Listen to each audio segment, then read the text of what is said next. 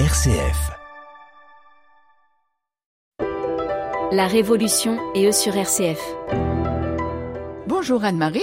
Bonjour Pascal et tous nos auditeurs. Anne-Marie, la semaine dernière, tu nous as dit que tu allais nous dire quelle était la mission d'Aurélie Le Saunier, française, fille du cœur de Marie, envoyée au Canada pour y implanter la Société des filles du cœur de Marie. Oui Pascal, nous y voilà.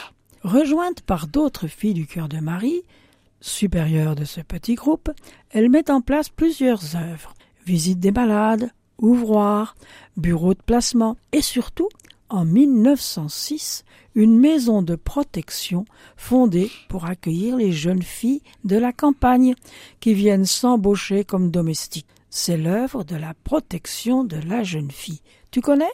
Oui, la protection de la jeune fille a toujours été un grand souci dans la Société des filles du cœur de Marie. Oui, l'institution offre à la fois le gîte et le couvert, servant des repas à prix modique ou gratuitement, lorsque nécessaire, aux jeunes femmes pauvres. Mais cependant, l'œuvre ne reçoit que les filles envoyées par leur famille et pourvues d'un certificat de bonne conduite délivré par le curé de la paroisse d'origine. Elles ont la possibilité de poursuivre des études, elles sont assistées par des femmes laïques bénévoles. En trois décennies, environ cinq mille jeunes filles ont pu être placées. Cette œuvre existe-t-elle encore aujourd'hui, le sais-tu? La Société des filles du cœur de Marie a annoncé la fermeture de l'œuvre en 1976. Ça fait tout de même 70 ans d'existence. Oui, et sûrement que Aurélie Le Saunier a quitté cette œuvre déjà depuis longtemps. En effet, déjà en 1907, malgré son grand âge, elle est envoyée à Montréal pour y ouvrir une nouvelle réunion qui compte au départ deux ou trois personnes. Mais dès 1909, il y a 19 novices. Ah, tu ne nous dis rien de son caractère. Comment était-elle perçue autour d'elle? Oh, Pascal, sa bonté était inépuisable, tout en étant imprégnée d'humilité et de simplicité.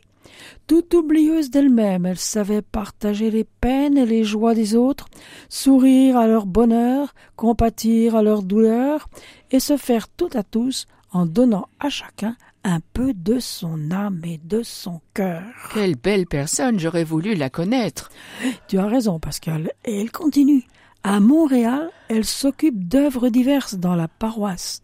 Catéchisme pour les enfants retardés, instruction des adultes, visite aux malades des hôpitaux, maisons de retraite, assistance aux tribunaux chargés de juger les jeunes délinquants. Les ecclésiastiques avec qui elle intervient se félicitent de son intelligence et de sa culture. Monseigneur Béguin, qui avait souhaité la venue des filles du cœur de Marie, affirmera que rarement on rencontrait une femme aussi spirituelle et aussi renseignée.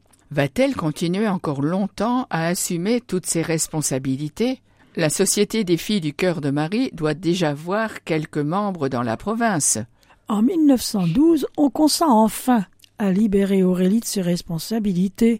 La province du Québec compte alors une quarantaine de membres. Aurélie Le Saunier choisit de se retirer dans un hôpital fondé en 1905. Elle continue pendant dix ans à se rendre utile en visitant les malades, recopiant des manuscrits et en assurant une vaste correspondance. Mais, devenue aveugle et malade, elle se dirige alors doucement vers la vie éternelle. Et c'est le 2 février 1922 que le Seigneur vient la chercher. Au revoir Pascal. Au revoir Anne-Marie et à tous nos auditeurs. À la semaine prochaine.